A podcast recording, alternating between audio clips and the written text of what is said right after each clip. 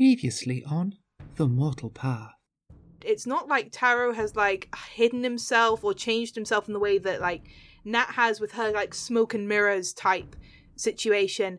It's like Taro has pulled something over him, and you are just kind of vaguely, awfully aware that he's kind of pulled the soul and the essence of that person over him. It's not an illusion. It's not a trick like Oh, yours is. God. This is like a literal, almost reskinning. I think I may have gone to hell briefly. Ooh. I went too. yeah, we went to hell, I think, for a bit. Yeah, so he looks over and he kind of like narrows his eyes, but he's a ghost. What the hell can he do? He's dead. Um, so he looks over again to you, Taro, and he goes, We had a tip off about you.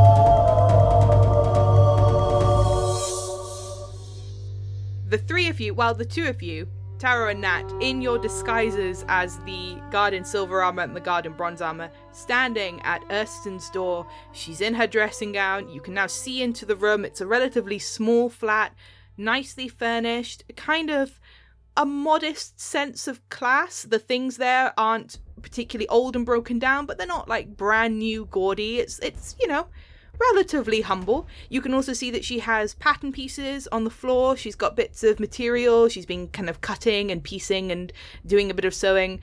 Um, and she kind of steps back to let you in with a smile.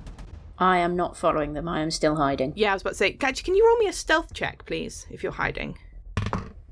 That is a uh, 19 plus 11, so 30. Yeah, you're pretty not there. Rogues, motherfucker.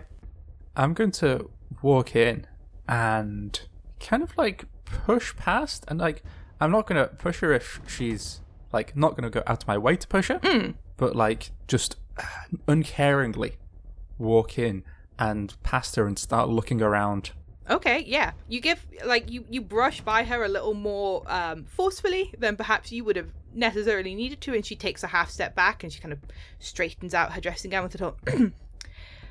well, uh, uh, do come in. Can I get you any tea or what is it I can do for you tonight? A tea would be excellent. And then I'll take a seat at the at the kitchen table, which I assume there is. There's probably some kind of table, right? A dinner table, some kind of table. Yeah, there's a table. You take a seat. She disappears into a little kitchen that doesn't have a door. There's just a doorway. You hear her bustling around, and after a couple of minutes, she comes back with a um, teapot and some teacups, and appropriately sized for the people in the room. And she pours out tea, and she goes, "So I uh, take it that you said that there was a matter of um, payment for the information. I also assume uh, that the previous squabble with my sister is now resolved. Ooh.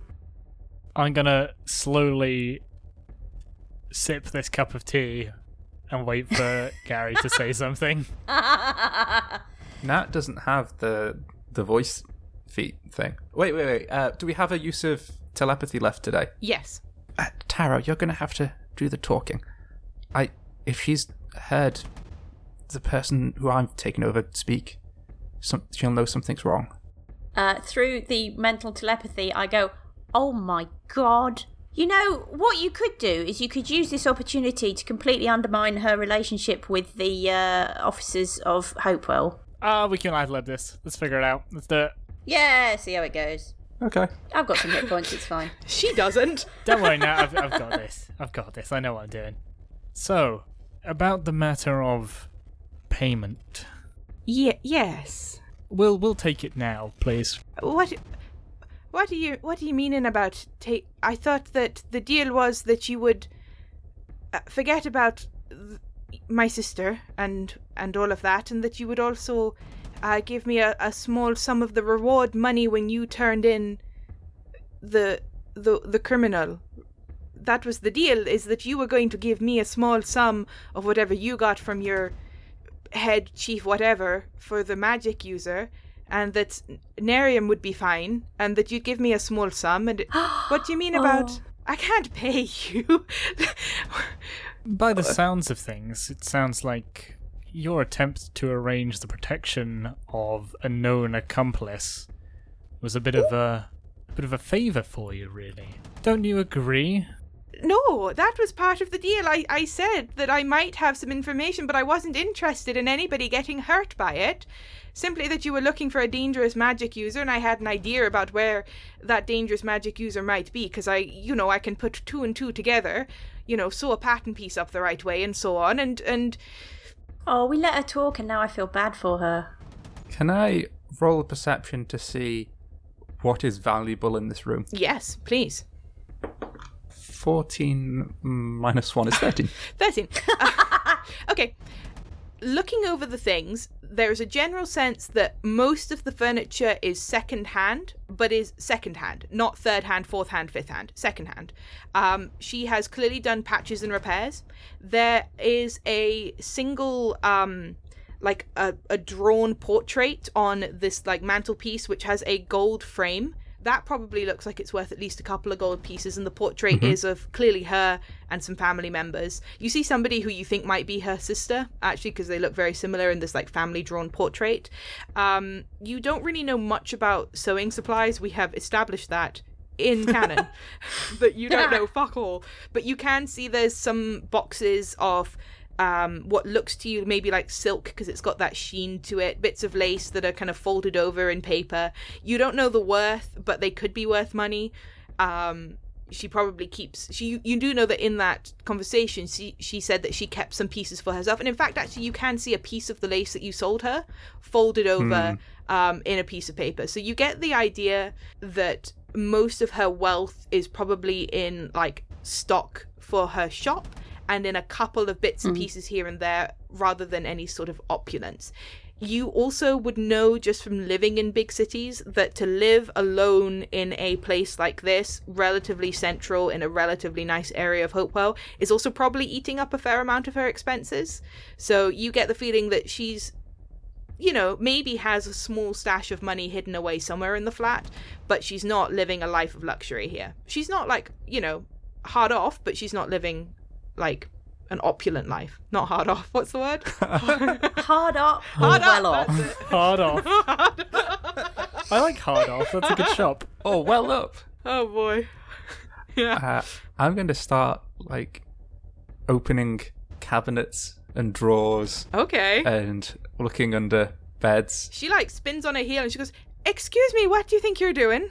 I think it's good that we are in agreement. Uh, I think I think none of us would like violence to be involved. If you'll give me a moment, I'll just cite the relevant stature. Wait, hold on. What are you talking about? Did you? I don't understand what's going on here. What about our previous agreement? You ah, said here that. we are. Here we are. Uh, subsection eight. Da da da da da. Could you put four. that back? That is my mother's cutlery. Put that back Any in the drawer. Any attempt to form a deal with an officer of the law will be considered an offence. But you approached me. You came into my shop with the notices. I don't think that's true. Interesting. I go over to the picture frame and just rip the picture out of it, Don't don't touch take that. the frame. Don't. What Well, are you I- doing? And look at the uh, the statutes again. I believe there are also laws here about uh, attempts to lie to protectors of the peace. I haven't lied. Protectors of the peace. My fucking arse. Give that back to me right now. At least give me the picture back. The picture's on the floor. I'll just leave it there. She like snatches it up, like folds out some of the wrinkles in it. God, I feel so terrible. You should. this. You are awful, You awful should. people. Hey, I am not Natalia. Yeah, I know. I think I think Taro's always been a fairly awful person. I think it just has not come up much of a chance to demonstrate Oh that. Oh my god! Uh, Can I just say, Nerium is chewing her fist in the corridor listening to this. but not interrupting. I'm Yeah. not stopping them from doing it. I am complicit. My uh, my partner here, you see, uh, has various charitable occurrences, and if there were to be some kind of donation, perhaps to uh, their their campaigns, then well, perhaps we could forget about this. A donation of what? I will continue rummaging around the flat. Can you fucking stop that? You're messing up my entire inventory system. Give as you feel able. Give what? I gave. You walked into my shop, you asked for information, you brought up my sister, you said any information would help with her case, you said you'd split some of the gold. I told you the very little that I knew and that I wasn't interested in anyone getting hurt by it. All I said was I'd seen somebody who might have vaguely matched that description with slightly different hair, with an old person that I used to. I didn't really know. And I said that they were in the area. That was the only thing I had ever said to you. And you said that the matter with my sister would be dropped, that I'd get a little bit of gold for my time, and no one would get hurt, and now you're here tearing up my flat. I take another sip of the tea. I have five gold pieces in my wallet. And the rest is at my shop, in the safe, where you keep your fucking money when you run a business. I will give you it, but at least tell me that the matter with Felicity is solved. We'll drop by the store next week sometime, and then we'll discuss whether the matter is solved. But I think you'll find the result to your liking. To my liking would be that I never see either of your faces again, and neither does my sister. Thank you very much for the tea, by the way. It was lovely. Uh, get the fuck out of my flat. Collect whatever, whatever. No, I'll wait for Nat to collect whatever gold is being offered, and then I'll leave. Yeah. Yeah, she like she goes to her coat, which is hanging up on the back of the door, pulls out her little purse, literally upends it so that you can see that five gold pieces and a couple of copper pieces come like, you know, ching ching out, and she like shoves it in your hand, looking furious. Okay, I'll take that and the picture frame and just nod to Bronze Taro and walk out. Many thanks for your excellent hospitality. Fuck off. And she will slam the door behind you. Oh! Mission accomplished! Yeah, should we go home? I didn't like that. Why did we do that? Man, all this fucking soul stealing shit makes me edgy. yeah. As you're standing outside the door, you can hear there's like a second of silence, and then there's like a thunk and a ching ching ching of like somebody clearly slamming their fists on the table where the teacups are still are, and you just hear it go. Yeah. We should we should get out of here. Yes, we should. It's like when you wear a Garfield suit and you, you hate Mondays. yeah, it's exactly like that, Ed. You're it's right. just like that. That's the right Mm-hmm. feeling for this situation. Very specific. Right, so you're in the corridor of the tenement building outside the flat of a small No, no, dome. we're leaving. We're leaving. We're leaving. We're going yeah, back. let's just go. Let's get out of here. Let's Where are you going? Back to the cat, I think. Okay. I want to go back to the cat and hide in Melvin's room, and I know where the back stairs are. We can just get back home. A- And when we do, I imagine we're all sitting there quite quietly, and I would like to say, um, I wonder, um, she did say she didn't want me to be hurt. Obviously, they didn't pay any attention to that because they came straight in and tried to kill us all. Um, I have a suggestion. Next week, or at some point, I might drop by Erstin's shop, let her know that we I escaped by the skin of my teeth from some terrible thing that happened, and um, say that I've heard that something's up with her sister Felicity, and does she want some help? I mean, if you want. Well, I feel really bad. She did tip them off to us. Yeah, but she said she didn't want anyone to get hurt, and you know what it's like if you're looking after family. Nat, you had a sister. You can't. If you tip people like that off, you know someone's going to get hurt. Well, she ought to have, yeah, but maybe she was desperate. She did sound like Felicity was the main thing to her. And it wouldn't hurt to have her more on side, more people on side. I think we've achieved that. Well, that's up to you, really. It's not my concern.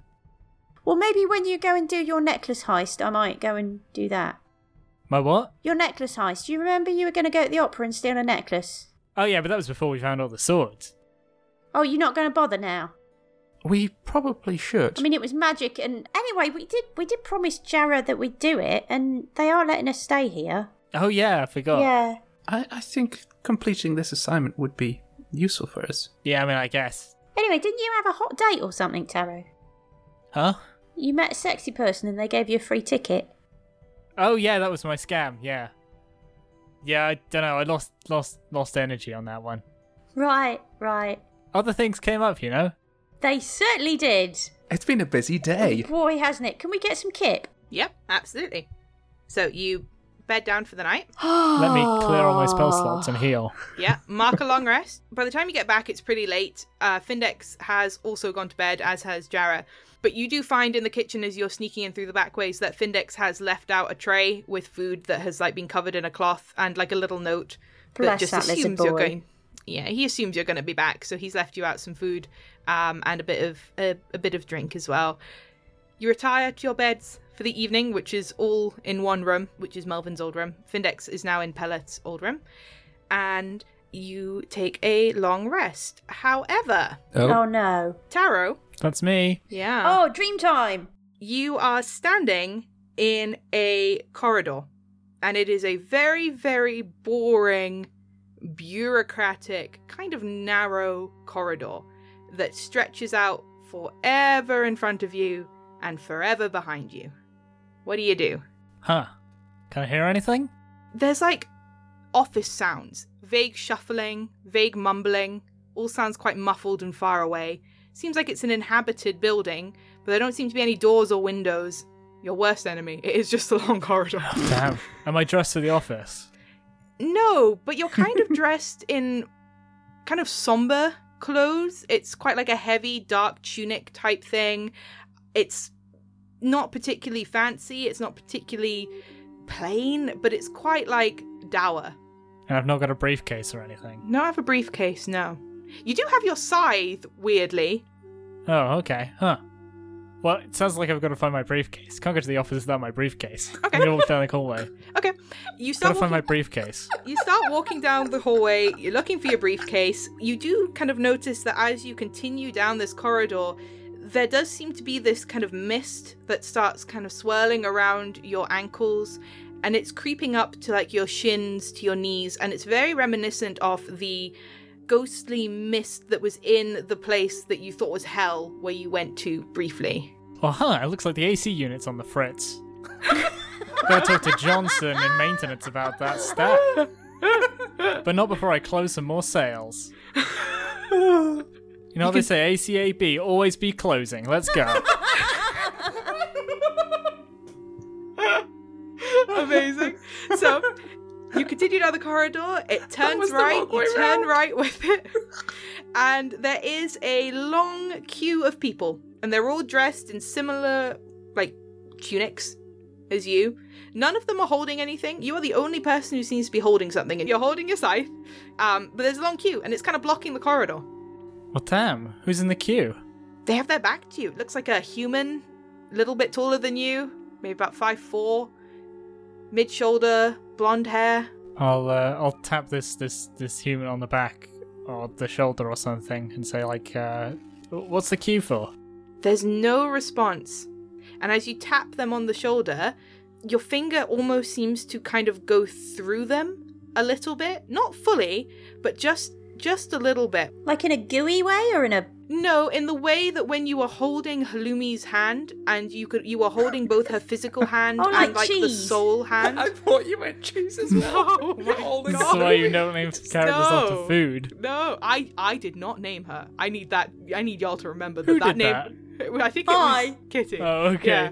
Yeah, I was like, it was you or Kitty. It was one of you two. Yeah. so the same way that when you were holding her hand and you were holding her physical hand, but you were also holding like her soul, and you could kind of feel that passing through, and like the the firmness underneath of the corporeal body, like that's This is a mixture of being like really, really gross and really, really goat yoga in a kind of. You're not just holding her hand, you're holding her spiritual hand. But oh, also right. in a kind of like. And it's squishy and it's. you, you'll go through it. Fantastic. Yeah. Just another Um, day at the office, eh? I don't know. I gotta see what these people are queuing for. I guess I gotta squeeze past the queue. Okay. Can. I do that?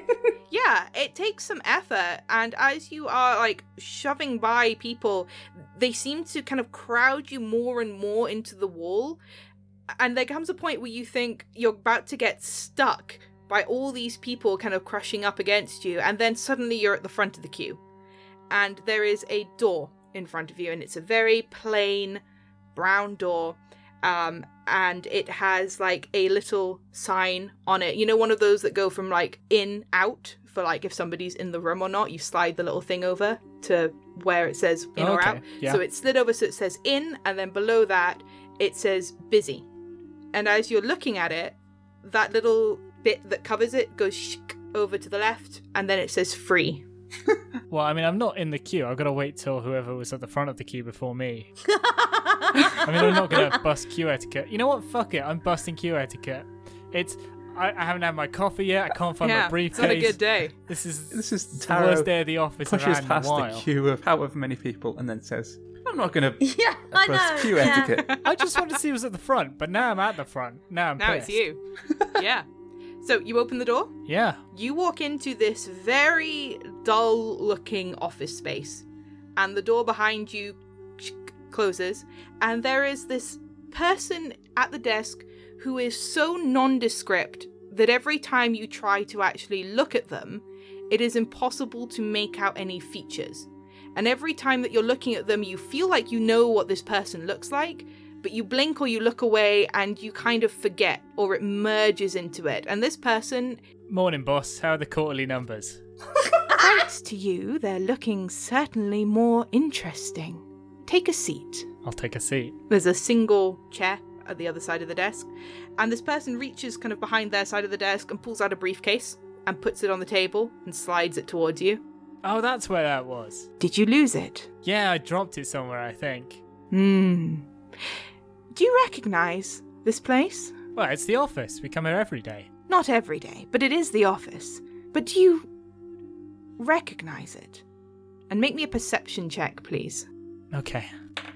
20, but not natural. Just Okay. You look around, and again, perfectly normal office, except you do spot two things. One, much like the way that Halloumi Mint's soul was overlaid with her body in the hellscape, all of this office is overlaid on the hellscape. And for a second, you can kind of see that. And, and then you can't see it, and then you can see it, and it's like this deep understanding that everything you are seeing is being conjured by your brain to make some sense of the space that you are in. Why your brain has picked an office, you're not entirely sure, but that's what's happened. It's all been overlaid.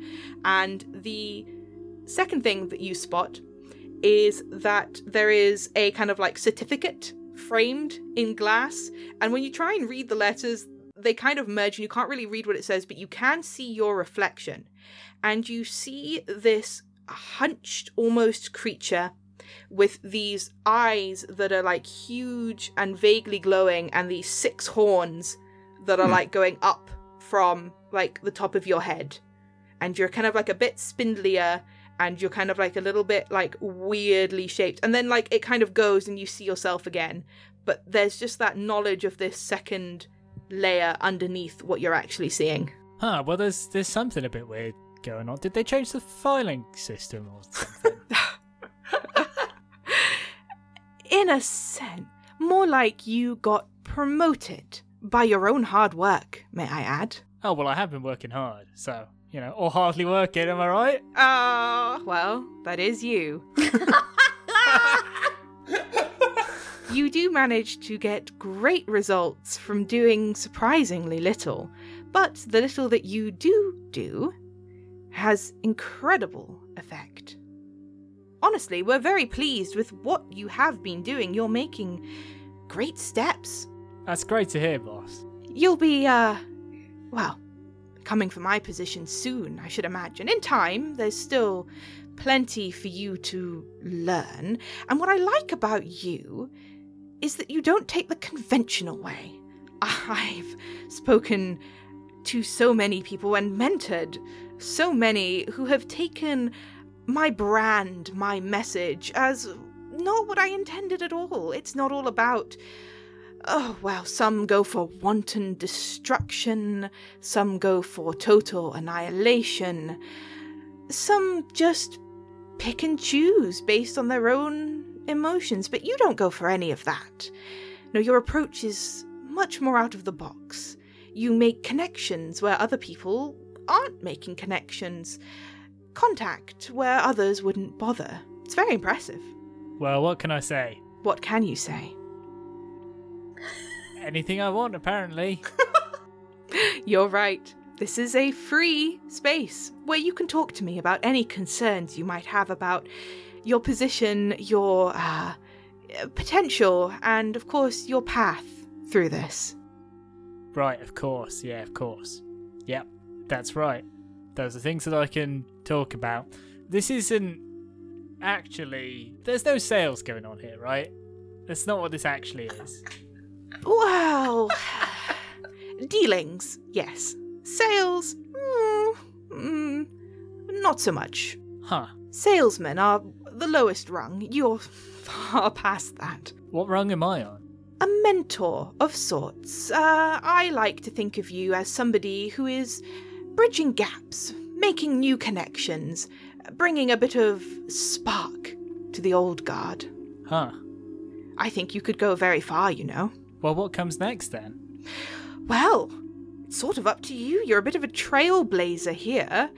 Innovative, exciting, doing all sorts of things. I mean, gosh, your little trick earlier today with, uh, and they kind of like shuffle through some paperwork. The work you did earlier today with Brindley was inspired. And you know what? The most fascinating thing is sometimes I think you don't even know what you're doing. What, whatever gives you that impression? Well, you know, when it all comes naturally to you, it can look like that. Well, that's your genius, isn't it? It's how you manage to get into all these places and you get people all unassuming about you, and then pow! You hit them with something like that. Incredible, really. Yeah, it's uh, it's great. So, why did you invite me to the office today?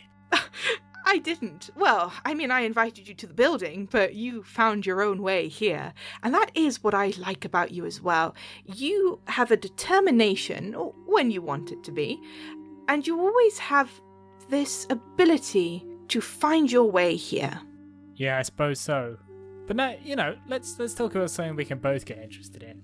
This is, you know, things have been going well on the on the ground level, but what's what's the big picture for the company now? What's what's the next? What's coming next? Well, as with all things, companies need to be renovated, rejuvenated. You need a little bit of fresh blood in to keep things going over, to keep it interesting and, of course, full of potential. And unfortunately, well, I've been doing this job for so long now, so very, very long now, that after time, well, you start to get old. You start to, you know, break down in various ways. I can't do this forever. Uh, literally, I can't. It would be impossible. But this does have to go on. Things must continue. And so we're always looking for somebody to take the mantle. Now, what we are expecting, of course, is mergers.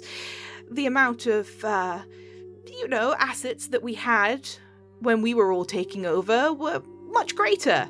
There was a sort of flow, if you can imagine, between all of us, between, well, all other companies, all other places, all other worlds, and that flow over time, it dries up. Some, you know, oases become deserts. Some beautiful thing gets destroyed, and suddenly you can't use it anymore, and there's a constriction, a sort of well, not quite a recession, we don't want to frighten anybody, but there becomes a certain um, lack of assets with which to trade. And at that point, what you have to do, of course, is turn to your fellow competitors and start striking some deals.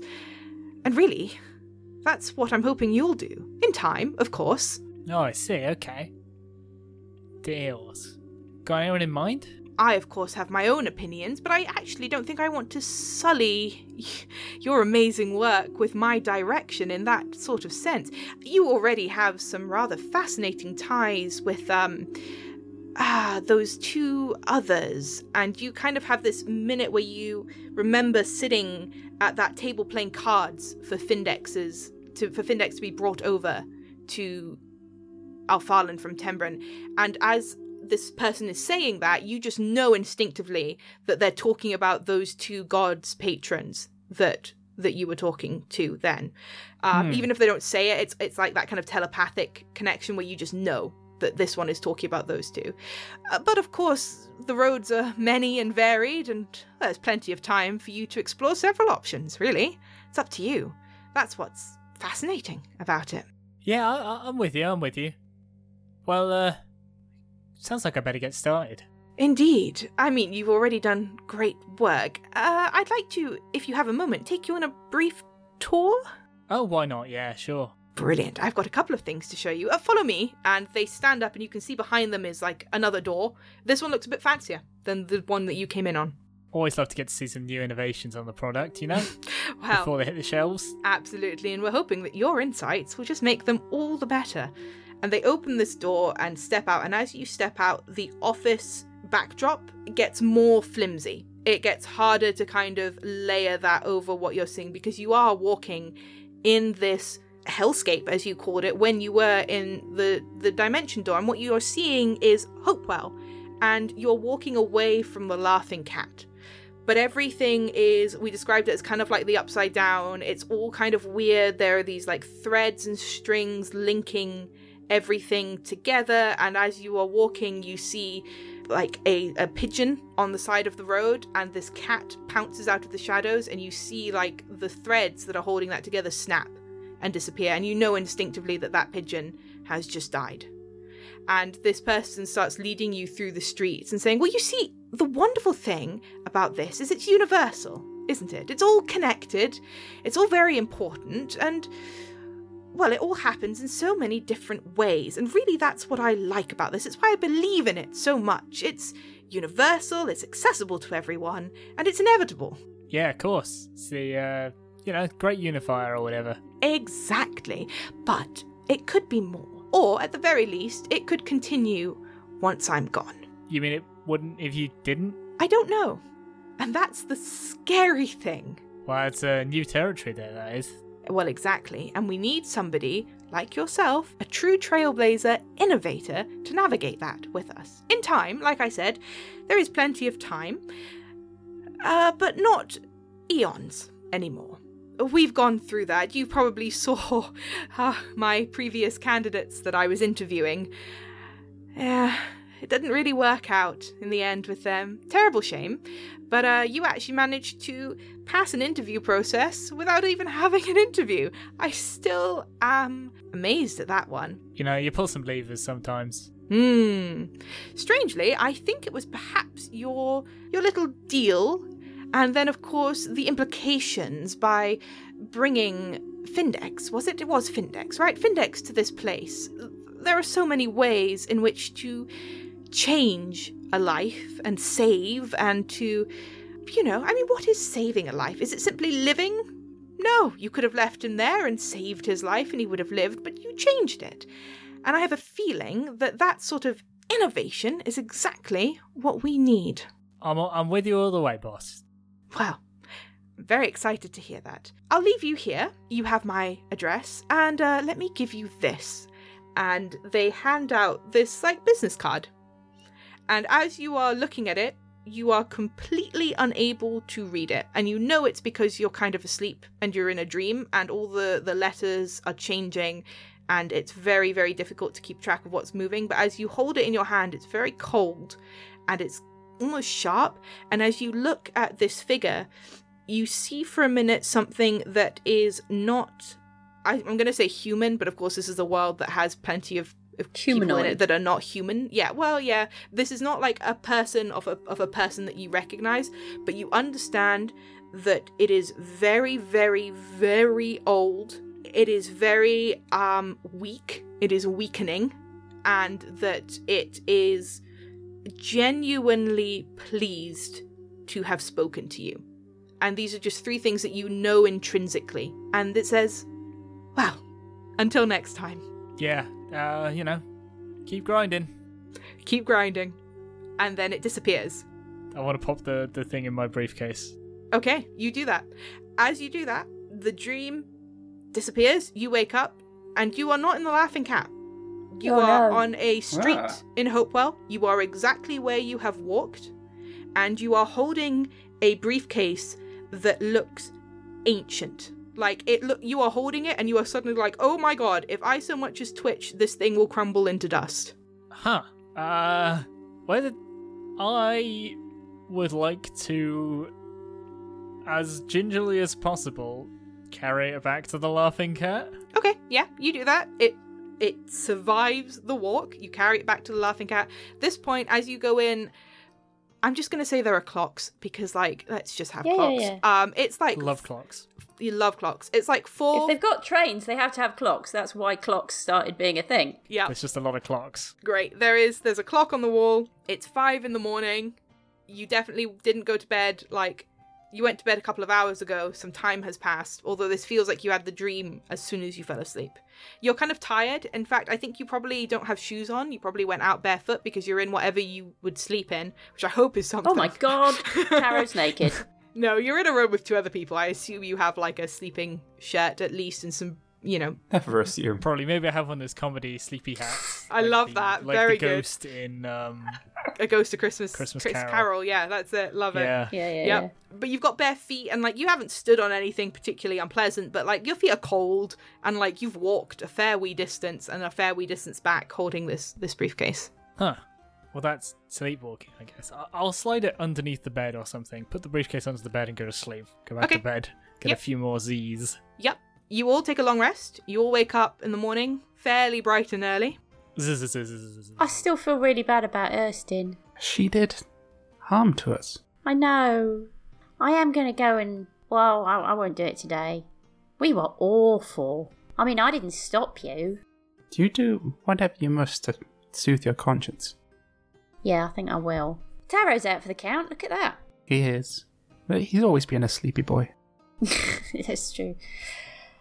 What we what are we going to do with today then? I'd quite like to visit the mausoleum, Yeah, I think that's not a bad idea. see what uh, Lady Belva and her husband, if that's who they are, Yeah. have to say. Well, we definitely want Taro for that because um he's our he's our little ghost boy. Your little ghost boy. A little ghost boy, Casper. Okay, so you're gonna wait for Taro to wake up. Yeah, we'll get some breakfast. Okay, head downstairs. It's not particularly lively. It's relatively early morning. There are some people having some breakfast. Findex is up and about. Captain Mayhem, but slightly kind of, you know, ill-fitting. Morning, Findex. Just a tip. Uh, if any officers of the law come in here, you ain't seen us. No, I I know we've we've been fending them off. Yeah, really, really ain't seen Oh, us this time though. Thank you. Well, I no, that's the whole. We haven't we haven't seen you. Of course not. Thank you. These are really good. These are really good. Thank you. Did you did you get the stuff I left out last night? Oh, that was very gratefully received as well. Thank you. Your um your new kind of look is really really good. Should I call you by a different name? Oh, uh, call me Natalie. Nat Natalie, but that's still Nat shortened. Yeah. Natalie Nightingale. That'd do it, wouldn't it? Do I have to use your full name every time? It's still Nat Jordan. I just like I get I get what you mean there, but like I just like the idea that he thinks the shortened version of Nat is Natalie. Yeah. It's got more syllables, so it's shorter. Yeah. um, well, I find usually the aliases which work best are the ones which are close, Yeah. but won't. Uh, I mean, maybe this one was a bit too close. Well, you know when I use um Mary instead Meredith instead of Nerium, and it shortens to Mary. Well, it's a different Yeah. letter of the alphabet to start with, so they'd look you up on a totally different part of the records. Oh, that's a good idea.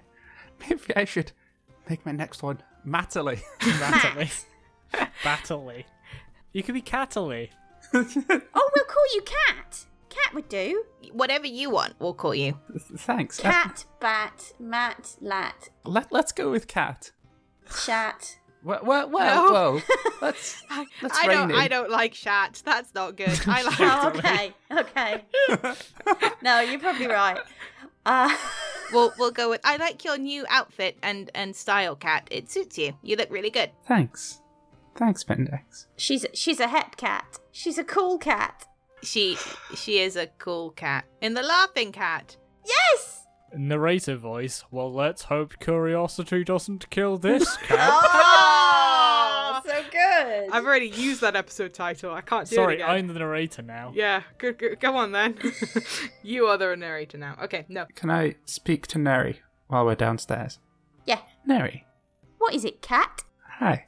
Um, um, just make sure that Findex isn't nearby. Nope, he's cooking. So, you know, we had that thought a while back about Findex having to wear the mask all the time, Yes. and how that might not be ideal in the long run. I think there's issues of body dysmorphia and psychological harm that are going to go on if that becomes a permanent thing. So, I was wondering, and I, I know this idea has its issues, and it's not necessarily one we should go with, but I think it's a it's a starting point for conversation. Um, how about if we pretend he's got ill, and each day he changes the mask slightly, and so gradually morphs from looking like Captain Mayhem to looking like his actual self. Do you think that perhaps that kind of illness is going to raise more questions than it answers? I, I, I knew there were problems with this plan. Is it It's one just- of those where until you said it out loud you didn't quite realise? You know those fucking animorphs? I'm like super slow down. Look, I may be intelligent, but I'm not wise. has never been more apparent that but a uh, cat but uh yeah it was a i mean you know every there's no bad suggestions when you're brainstorming But you, you get my feeling. Maybe there's you could do something. there has to be a way um i wonder if Maybe we could make Taro have a pretend experiment on him, and it goes wrong, and turns him into a lizard. well given given the way ma- magic is viewed in this place i think anything like that is going to be viewed suspiciously i think our best bet is to suggest that you know he's been cured of a curse or something Oh, rather than turned into something else. I don't know. But yeah, I do feel like that mask is a bit too handy to be permanently attached to the cook at the Laughing Cat. And, you know, it's not good for you to pretend to be someone else your whole life. Nat awkwardly tugs on collar, looks away shiftily. Hey, hey. what do you mean, Gertrude? Um.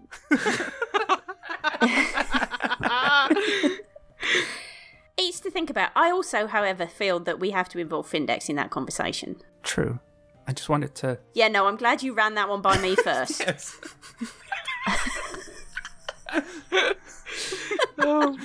Speaking of changes to appearance, however, Mm-hmm. I would definitely like to go and get myself some armour Very sensible, given the circumstances. maybe even a haircut. Oh, Well, it might be sensible. I mean, they know what we look like now. They've worked out that it's not just you, it's those two people who hang out with you. true. I don't want to cut my hair, I mean, we don't know all the pieces they've put together. but I do want some armour. That 100% yes. Can we go and buy some armour? Uh, before you go and do that, Taro, I'm sure we'll wake up. Yeah. I mean, I want Taro's advice on, you know, what's going to look good in terms of armour. I'm good with frocks. Yeah. Uh, so Taro, you you kind of I'm assuming you wake up at some point. Yeah, I gotta check I mean, whether I'm I. assuming I you assume wake up you at wake some up. point. Yeah. I gotta check which parts of my weird dream were actually weird dream parts and which parts were not real. So I gotta get that briefcase out from under the bed. Okay, yeah, you pull that briefcase out. It's still there. It's a leather briefcase, and the leather is like cracked and splitting, and the kind of metal frame that it was stretched over to make the briefcase is a bit rusty in places, a little bit bent and warped. Um, very delicate, but with careful handling, you'll be fine. As long as you're not running around the streets swinging it at people, you'll be all right. Can I? As if you'd do that. Can I pop it? Can I pop the pop the locks? Yeah, you open it. What's in? There is nothing in it except for for a second it looks like your scythe, but then your scythe is kind of beside you, and that scythe that's in the briefcase seems to sort of dissipate into nothingness. Just like a remnant of some part of it. Very much like how there was that separation between Halloumi's soul and her body. Again, it's almost like the kind of like the soul of your scythe was there for a second, and now it's not. And there is what looks like a very, very old business card. Cool. I'll pull out the business card. Let's have a look at it. It is not actually made of paper, it's actually bone. And it is so oh. finely carved to be almost like paper with none of the way that paper will bend. It's kind of chipped, it's a bit discolored in places. So it's it's very beautifully carved and engraved into it is simply the end. And the only way that you can actually really read that is because it's kind of got like almost like dirt in the recesses so that it shows up because it's just engraved into the into the ivory into the bone. That's weird. Yeah. I guess I'll get dressed and pop that in my pocket. The Mhm. business card. Can I put my scythe in the briefcase? Is that a thing that I can do? Because I know it shrinks down. Yeah. Anything happen? There is your scythe is one of the magical scythes from uh Tembren, right? Yeah, it's one of them. Yeah.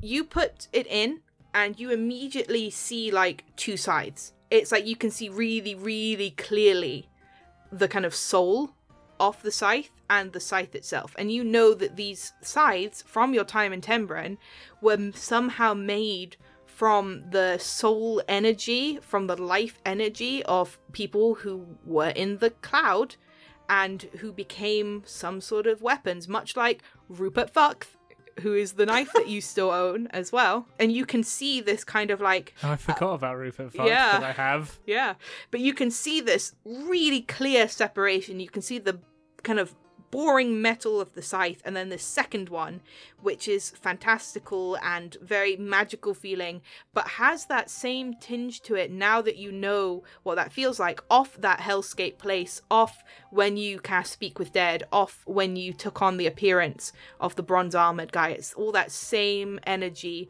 threaded through it, and it reminds you of all of those strings that you saw when you were doing that tour of of tour when you were doing that tour of Hopewell. Does it look angry?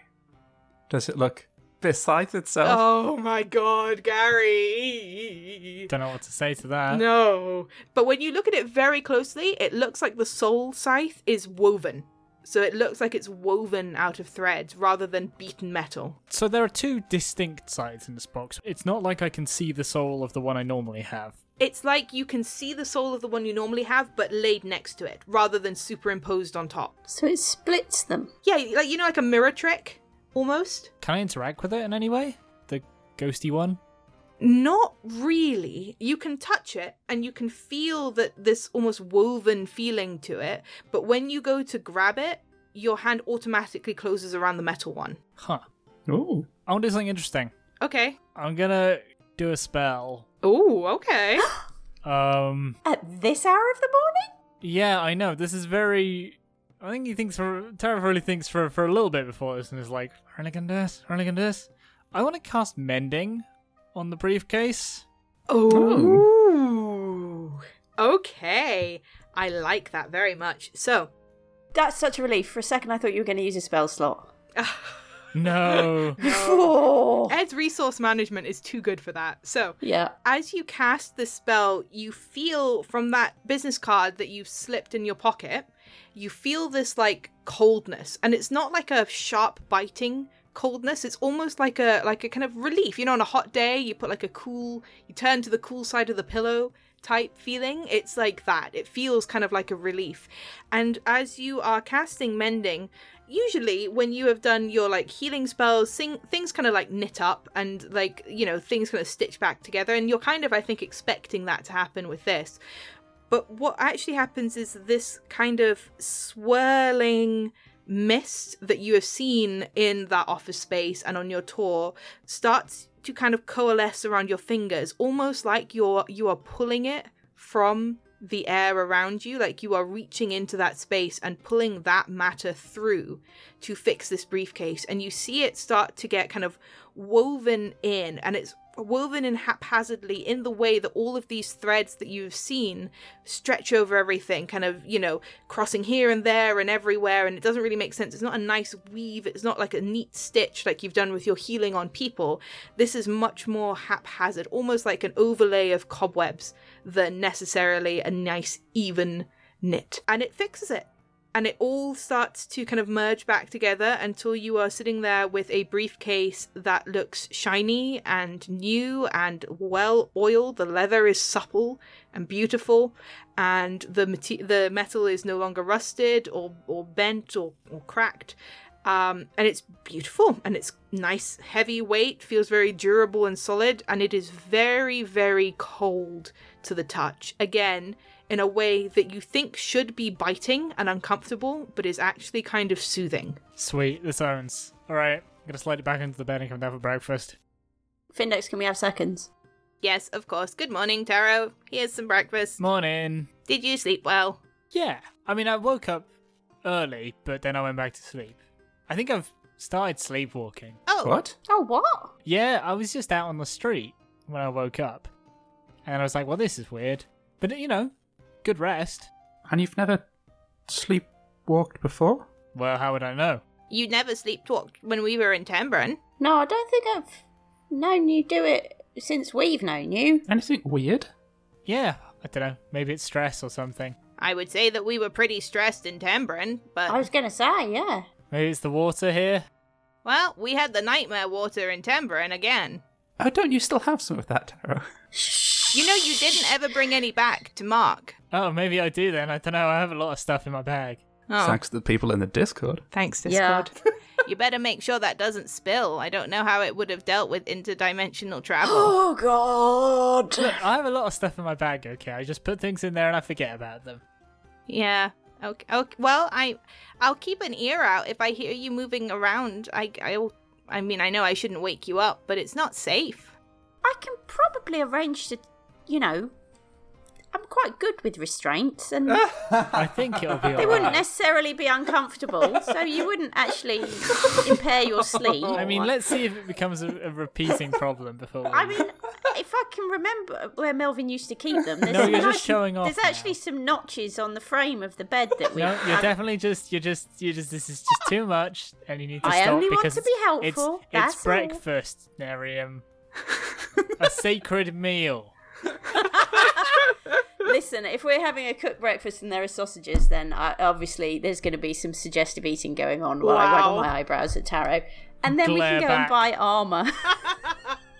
While I eat sausages with respect. Okay. There's two different types of people in this world. All right.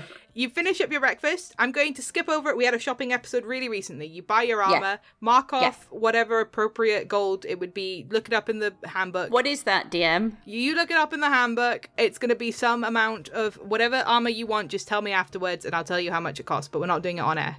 Okay. I would like very briefly, having put it on, to um do a little Mulan and uh, slice my hair off. Ooh, okay. You're not going for a professional cut. You're just You mean a Haruno Sakura? No, I'm Yeah, going to go exactly, for thank the the Mumsnet bob, where you tie it in a ponytail and just slash it off from the back, so you end up with one of those posh spice little things where it's longer at the front than the back. you're ready to speak to Turf managers bangs. all over Hopewell. I will speak to managers all over Hopewell. I don't have peroxide stripes in it, thank you. no, I'm joking. um, okay, We go to the mausoleum.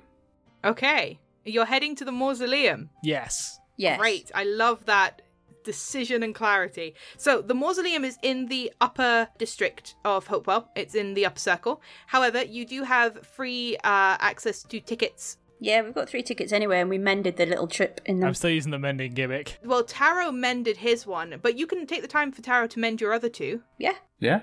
Yeah. Okay. Cool. So you Taro mends the tickets. Is Taro you're gonna do the spell?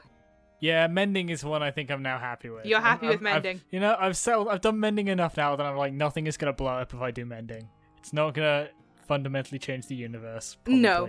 Although Well- maybe using it on a magic briefcase. We'll we'll get into that.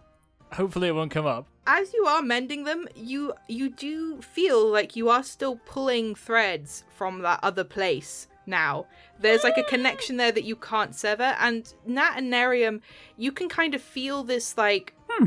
Just like the, the temperature drops by a degree or two as like Taro is doing that. But you have three mended tickets, and I'm going to say that there is uh, no problem getting past the the people at the gate because you have the correct tickets and you're all dressed up. Um, there are still the posters around, but Nat, you are looking uh, different enough at this point that you can get in without problem, unless you're going in invisible or something like that again. No, no, no. Nope, you're walking in Just making sure the lipstick's really, really, really, on there. well applied. Yep.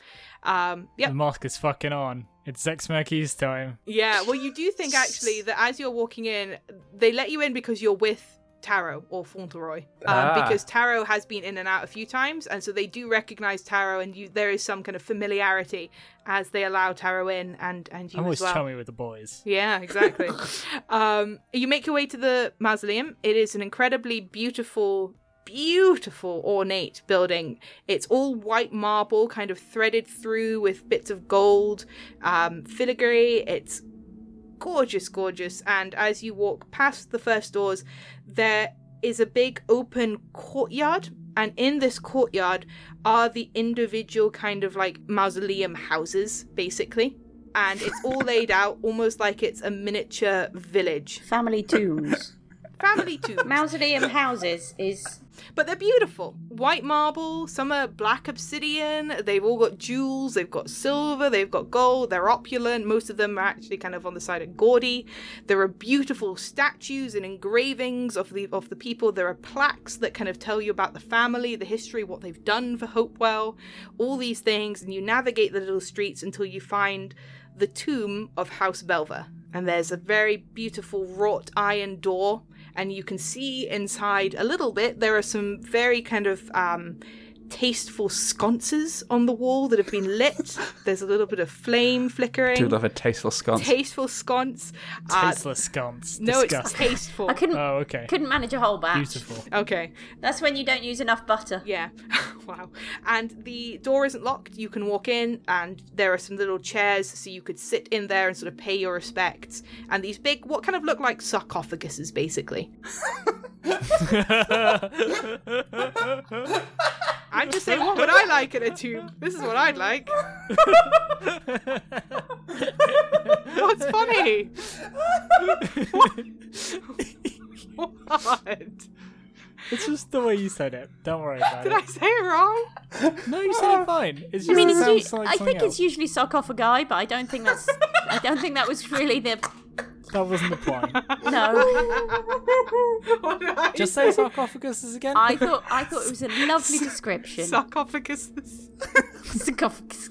Sarcophaguses, yeah. I don't know, there's something about the way that hits. There's just loads of lucky guesses out there. Oh my Sarcoph- god. it's classy, it's beautiful, it's what I'd like to see in a tomb. What do you do? I'd love to see sarcophaguses in a tomb. Uh, well, I mean, I'm going to just sort of look expectantly in Taro and say, anyone home? I'll take a seat. You know what? I'm going to do this on purpose. Okay. Yeah.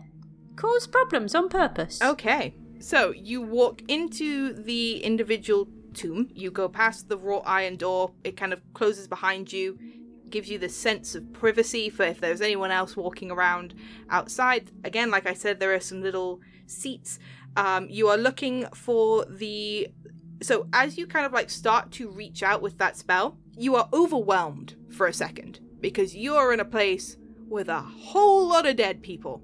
And for a second, it's almost like the oncoming migraine of a headache as you kind of reach out without specifically picking a certain thing.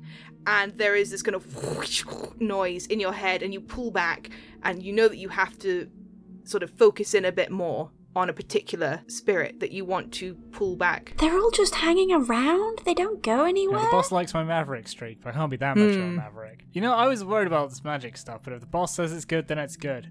hey, Nerium, yeah, who do we want to talk to? Lady Belva, Which one is that? the most recent one. I don't know. Call her name, see what happens. They're not like Say, oi, we met here. your son and he was a dick. Raise your hand if you killed your son. Can you just look at the contents of the spell? I need to know if you have to be able to see the remains. Let me have a look. Because you might have to do some fancy grave digging. It just says a corpse of your choice within range. A corpse of your choice within range. Yeah. The corpse must still have a mouth and can't be undead. Yeah. So they're not ashes. So I said that she was partially incinerated. Okay. Deliberately, because I knew that was part of the spell. And I didn't want to break anyone's cool idea. So. All right, I think I think I just go like, all right, just just shut up for a bit. Let me let me let me work through this, and then I want to sit down on the Mhm. nice cool ground and try and sort through some souls okay, yeah. So like Taro's. a fucking Tinder profile. Yeah, very cool. So Taro sits on the ground. I'd like both Nat and Nerium to make perception checks, please. Oh, perception. Yes. That's my best. Oh, lucky you. 19. It's not, I'm lying. 13. 1913. Um, Nat, what you can feel again is the temperature drop and you kind of feel this shiver of magic that you felt a little bit from Taro before, but it's not a magic you're very well versed in. Um, it is the magic that Taro used when he took on the form of the Bronzed Guard. Nerium, as you are sitting there, your eyes are not actually drawn to Taro. You feel the coldness, you feel again this kind of flickering of magic that is not one that you're used to feeling, but you are slowly becoming more used to feeling from Taro.